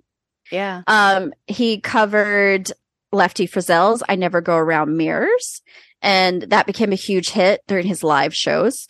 Um, the first three singles were When You Say Nothing at All, which I love, which was also covered by Martina McBride and was really, really good. Um, I'm No Stranger to the Rain, which I love, and then the title track, Don't Close Your Eyes, which is just oh, stunningly beautiful. Um, shortly thereafter, I'm No Stranger to the Rain earned Whitley his first and only CMA award as a solo artist and a Grammy nomination for Best Country Vocal Performance. Uh, in early 1989, Whitley approached RCA chairman Joe Galante with the intention of re- releasing I Never Go Around Mirrors as a single. Uh, Galante approved of the musical flexibility that Whitley achieved with the song. However, he suggested that Whitley record something new and more upbeat. Um, the result was a song that he had considered putting on his previous album called "I Wonder Do You Think of Me" and was to was going to be on his next album release. However, on May 9th, 1989, Whitley called his mama and then his brother-in-law, I'm assuming his sister's husband, uh, Lane Palmer, uh, stopped by. The two had coffee and they were going to golf and then go get some lunch. Um, after which he was going to be writing some songs that him and Lorrie Morgan were going to duet on when she got back from her tour. Um, so Palmer left at like 8:30, which is really early for a visit from an in-law, but I don't know their family, so maybe maybe they like that sort of thing. Um, telling him he'd be back within an hour to pick him up and, and go do their stuff. Upon returning, Lane found Whitley unresponsive on his bed and called an ambulance. Whitley was taken to the hospital where he was pronounced dead at the age of 34. My goodness. Oh, man. The official cause of death was acute ethanolism, alcohol poisoning.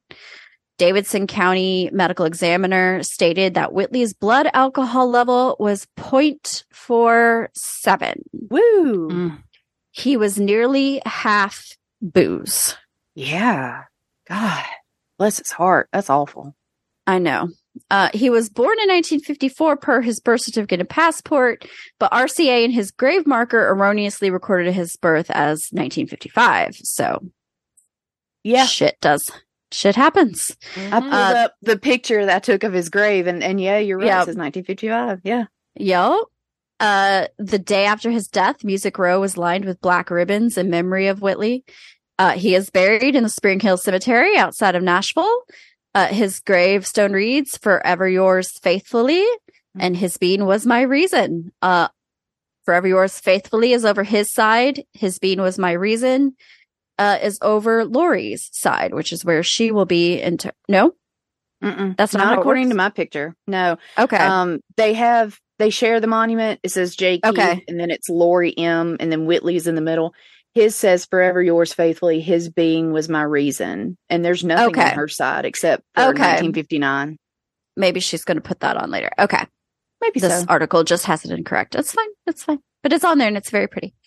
It doesn't um, matter in the grand scheme of things, but, Right. Yeah.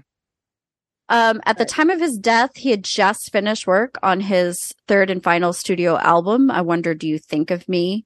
Um, the album was released three months after his death. It produced two more number one hits. It Ain't Nothing and I'm Over You, which is another one that I really liked. Um, two new songs were added to greatest hits. The first, Tell Lorrie I Love Her. Oh, heartbroken. Oh, um, was written and recorded at home by Whitley for Lorrie, originally intended as a work tape for one of his friends, Curtis Mr. Harmony Young, to sing at their wedding. The second one was Till a Tear Becomes a Rose, a 1987 demo taken from his work at Tree Publishing that originally featured harmony and vocals by Ricky Skaggs. Uh, Lorrie Morgan, w- with creative control and license to his namesake, recorded her voice alongside Whitley's and released it as a single, um, which rose to number 13 and won 1990's CMA Award for Best Vocal Collab, as well Aw. as Grammy nomination for Best Country Vocal Collab. And that is also just a very, very pretty song. Um, RCA would then go on to release some of his performance clips, um, interviews, other stuff under the material Kentucky Bluebird, which is another really great song of his. Um, the album produced hits for Whitley as well as a duet, including as well, including a duet with Earl Thomas Conley named Brotherly Love. Um, and that also won a Grammy nomination for Best Country Vocal Collab. Give them their flowers while they're alive. Exactly. Um, in 1994, Whitley's widow organized several of Whitley's friends in bluegrass and some of the big names in country to record a tribute album. The album, Keith Whitley, a tribute album, was released September 1994. It included covers of Whitney's Whitley's songs uh, from Alan Jackson, Diamond Rio, and of course Ricky Skaggs. The album also included unreleased tracks, um, one of which Morgan dubbed in as a duet partner. The album also included two original songs, Little Boy Lost, uh, co-written and sung by Daron Norwood, who also sings one of my favorite country songs from the 90s called Cowboys Don't Cry, um, which is different from the Alan Jackson Cowboys Don't Cry. um, and A Voice Still Rings True, which is a multi-artist song, um, which is another thing country music does very well. Um, because the version of Amazing Grace that's on the Maverick soundtrack is one of my favorite things in the world. Oh, it's not Martina McBride. It was Alison Krauss that did When You Say Nothing at All. I'm sorry. They're brunette country artists and I get confused. Again, the goth baby. Um, when Yeah. you say nothing at all, uh, also reached number three on the country charts. Mm. So he absolutely just like posthumously had such a, a broad reach for such a short life and such a short time Yeah, period. sure. I mean, a career. Uh, several film projects depicting Whitley's life were slated, but none have come to fruition, which makes me kind of sad because I think it would be super interesting. Um, one idea was a film version of the George Vecsey, Lorrie Morgan penned Forever Yours Faithfully. While Morgan's book was a benchmark in piecing together Whitley's final moments, perhaps the most research went into a project titled Kentucky Bluebird, which was to star uh, writer, actor, director David Keith. Uh, the project was in development hell for several years and was halted in late 2006 after difficulties with casting and funding. Another fil- uh, film project started in 2004 by Jeff Swope was a biopic, biopic, however it's pronounced. Um, in 2010, he was still looking for investors and there really hasn't been any update since. Um, despite his brief moment in the spotlight, though, his legacy remains. He was inducted into the Country Music Hall of Fame in t- uh, 2022. We love that. Mm-hmm. Um, and prior to that, they did have an exhibit featuring his life and legacy. Um, and they also had a concert with Garth Brooks and some other people performing. Um, he is featured in the video for Garth Brooks' The Dance, which is my grandmother's favorite song, and um, a Vince Gill song as well. Um, Whitley retains a persistent influence on country artists, including Tim McGraw, Ronnie Dunn, and Dierks Bentley. Only two of those I have heard of. Um, don't tell me Say who those Dirk again. Bentley is. I don't want to know. I Tim was McGraw, going to say Ronnie. Ronnie, Ronnie Dunn, Dunn. is Brooks and Dunn. right, and then Dierks Bentley. Yeah, I don't. I don't care about Dirk. I don't know Settle who for that a is, slow but- down is the only song I know by him. But I, I Okay. enjoy me some Brooks and Dunn. Yeah. Oh yeah. Boot Scoot and Boogie. absolutely. Heck yeah, I clawed And then- some of their songs as a baby. and Tim McGraw's an icon. Yeah, yeah. Um, newer artists, artists, newer artists like Morgan Wallen, who I don't actually care about, Puke. um, are among his progenitors. A song named after Whitley features on his album One Thing at a Time, which Lorrie Morgan and his son approved. So Hmm. go listen to some Keith Whitley. It's fantastic. Um, everything in that neo traditional genre is perfect. Um, I still sing Amarillo by morning in my car randomly. I will not stop. well, did I- did he record Amarillo by morning? No, I was just talking about it's all kind Oh, of in the, that, the general that okay. genre. Yeah. Okay, yeah. And like I'm a Garth Brooks stan until I die. So like always and forever. But yeah, Keith Whitley, Kentucky Bluebird is so good. Don't close your eyes is so fucking good. Um, it's like less of that really like depressing I'm gonna die shit and more of the like my heart is broken kind of shit. yeah, Which I yeah. look, my love of sad white boys is deeply know. entrenched. I Me love me a sad white boy, and I, I, do just, too, and I, wish I help it. but I I wish do. they are toxic and terrible and awful, but damn, They make good music though. they do. They make they good do. music. Um, I was gonna say too that cemetery that he's at. If you are into country music, there are some wonderful cemeteries Yeah. in Nashville. As much as I do not love Nashville, they do have some great cemeteries. That cemetery is full of some awesome people. Um, you've got Roy Acuff, like the father of country Yeah. music, out there. Um, you have Floyd Cramer, who I love. He is an incredible pianist. He played piano on like everyone's hits, and like you know him when you hear him. He is so good Right. um Bobby Hebb who sings it's uh he's a black singer he sings Sunny which is might low key be my favorite song of all time. It it brings me great joy. He's out there. I went to his grave last year with my friend Chrissy. Hi Chrissy. And I bawled like a baby. And we love um, Chrissy. yeah we do. Um there's also Ella Evans Harper Savely she's buried out there. I know you don't think you know her but you do. She is not a country music singer. She was born with a weird bless her heart birth defect where she like crawls on the ground. We need to cover her Okay. at some point. You've Oh, yeah. seen pictures of her. You have seen pictures of her. Hank Snow is also out there, and Kitty Wells, who my granddaddy loved, but I don't care because I didn't really like my granddaddy.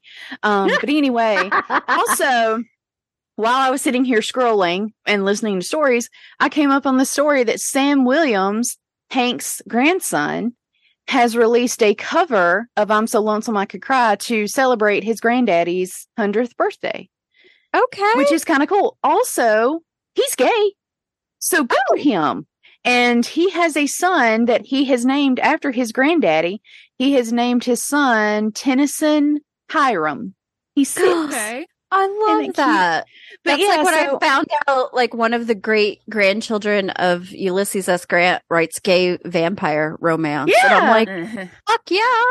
I know, yeah. So I, I love that that and which I'm like, I wish if if Hank Jr. is is cool with having a gay son, can he please let up on some of that conservative BS? But anyway, Right. um, but I'm gonna have to go listen to Sam Williams. I I read that he was a musician, but I didn't realize he had released uh this cover, which I mean he just did because today is Hank's hundredth.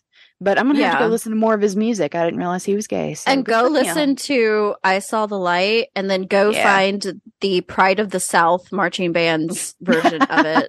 As I fucking that is on my running playlist because nothing motivates me to run except for marching band music, weirdly enough. Um and that one so always gets me going. I love it. I, you know, you guys, you contain multitude you contain Exactly. multitudes hannah that's why we love you Absolutely. um so this was fun we all got to geek out about our favorite artists which i love yes.